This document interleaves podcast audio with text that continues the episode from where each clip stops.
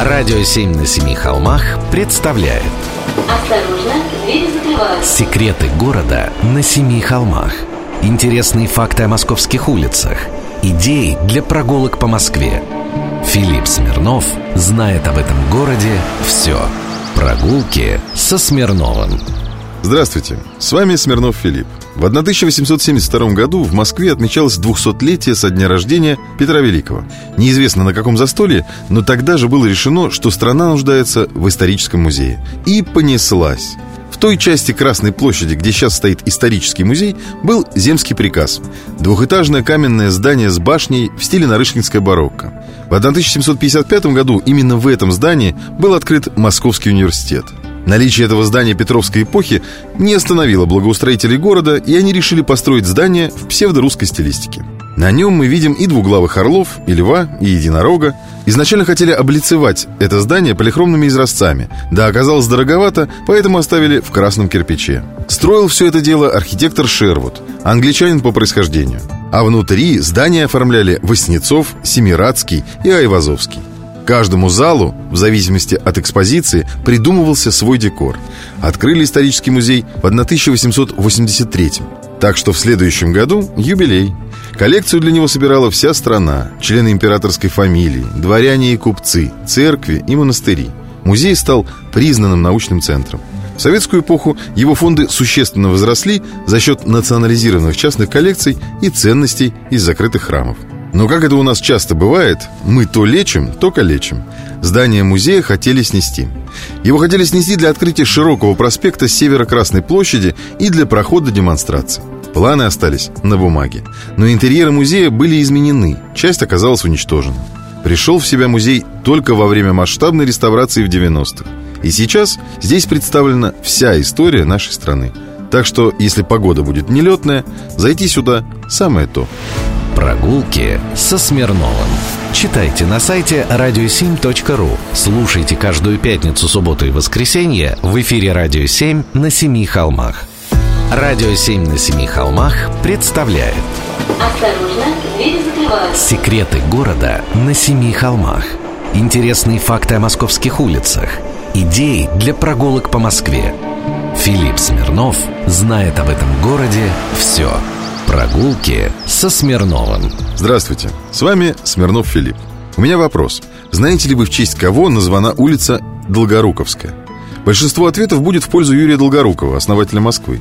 На самом деле, она названа в честь московского генерал-губернатора князя Владимира Долгорукова. Самое удивительное, что улицу так назвали еще при его жизни. У него тут и дом стоял. Причем в городе была еще вторая улица его имени – Владимир Долгоруковская. Сейчас улица Красина.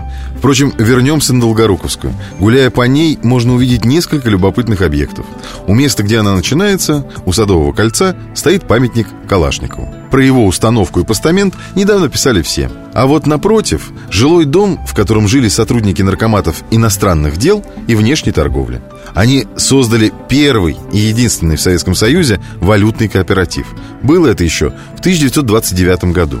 На средства пайщиков этого кооператива, то есть на валюту, построили очень красивый и удобный дом, валютный. Жили, не тужили. Но в конце 30-х годов более 60 жильцов были репрессированы. В освободившиеся квартиры заезжали сотрудники НКВД, Наркомата внутренних дел. Это привело к тому, что теперь во многих путеводителях дом обозначают как дом НКВД, хотя назывался он дом НКВТ с буквой Т на конце, наркомат внешней торговли. Одна буква, а разница колоссальная. По четной стороне Долгоруковской улицы идут несколько доходных домов. На месте дома номер 36 в одном из флигелей особняка некоторое время жил Федор Шаляпин. А в самом доме проходили репетиции Московского оперного театра «Мамонтова». А чуть ниже, за павильоном станции метро Новослободска, стоит зеленое здание, которое все называют московским Чайна-тауном. Оно построено на деньги китайских бизнесменов, и в нем работает самый китайский в Москве ресторан. И тут же торгуют товарами Made in China. Кстати, если замерзнете, то смело спускайтесь в метро. На станции Новослободска 32 уникальных витража. Они были сделаны в Риге, латвийским отделением художественного фонда Советского Союза. А в торце зала еще одно произведение искусства – мозаичное панно «Мир во всем мире». Вот такой вам план для неспешной прогулки в выходные. Прогулки со Смирновым. Читайте на сайте radio7.ru. Слушайте каждую пятницу, субботу и воскресенье в эфире «Радио 7» на Семи холмах. «Радио 7» на Семи холмах представляет Осторожно, двери закрываются. Секреты города на Семи холмах. Интересные факты о московских улицах. Идеи для прогулок по Москве. Филипп Смирнов знает об этом городе все. Прогулки со Смирновым. Здравствуйте, с вами Смирнов Филипп. В выходные многие москвичи и гости столицы стекаются в центр города. И за праздным шатанием мы часто не примечаем достопримечательности, так как они стали привычной нам натурой. Вот, например, башни Кремля. Немногие могут перечислить их названия. Я же сверкать знаниями не планировал, и поэтому расскажу о двух из них. О самой мощной и самой красивой. В 1942 году была возведена угловая башня Кремля, как раз самая мощная из всех. Ее название – угловая арсенальная башня. Арсенальная, потому что за ней стоит здание арсенала, хранение всего вооружения Кремля и запасов.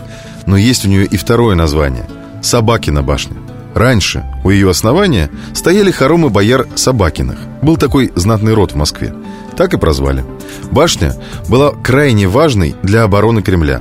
В ней потаенный родник, из которого гарнизон крепости мог брать чистую питьевую воду. Башню эту много раз перестраивали. Сначала Петр I, готовясь к войне со шведами, распорядился растесать бойницы и приспособить здание к ведению боя с использованием артиллерии. В 1812 году башня пострадала от взрыва арсенала. Затем в ней устроили Московский губернский архив и тоже сильно переделали. А рядом стоит Никольская башня. И многие сходятся во мнении, что это самая красивая башня Московского Кремля. Никольская башня так называется, потому что над въездной аркой в ней установлена икона Николая Чудотворца. Именно эта башня дольше всех сохраняла свои древние архитектурные формы. В 16-17 веках ее ворота служили главным образом для подъезда к боярским дворам и монастырским подворьям в Кремле. В 30-х годах 18 века она приобрела барочный декор, сходный с оформлением арсенала и Анинговского дворца в Кремле, и составляя с ними единый архитектурный ансамбль. Затем почти полвека ее не трогали. И лишь в 1780 году башня впервые была надстроена круглым верхом с довольно низким шатром. Ну а капитальная перестройка случилась в 1806 году. Тогда над ней был возведен готический восьмерик с ажурными украшениями и высоким шатром. После этого башня пострадала еще дважды. В 1812 году, уходя из Москвы, французы взорвали башню. А в 1917 году ее нехило обстреляли революционеры. Слава богу, все восстановили. Будете рядом с Кремлем? Посмотрите. Прогулки со Смирновым. Читайте на сайте radio7.ru. Слушайте каждую пятницу, субботу и воскресенье в эфире «Радио 7» на Семи холмах.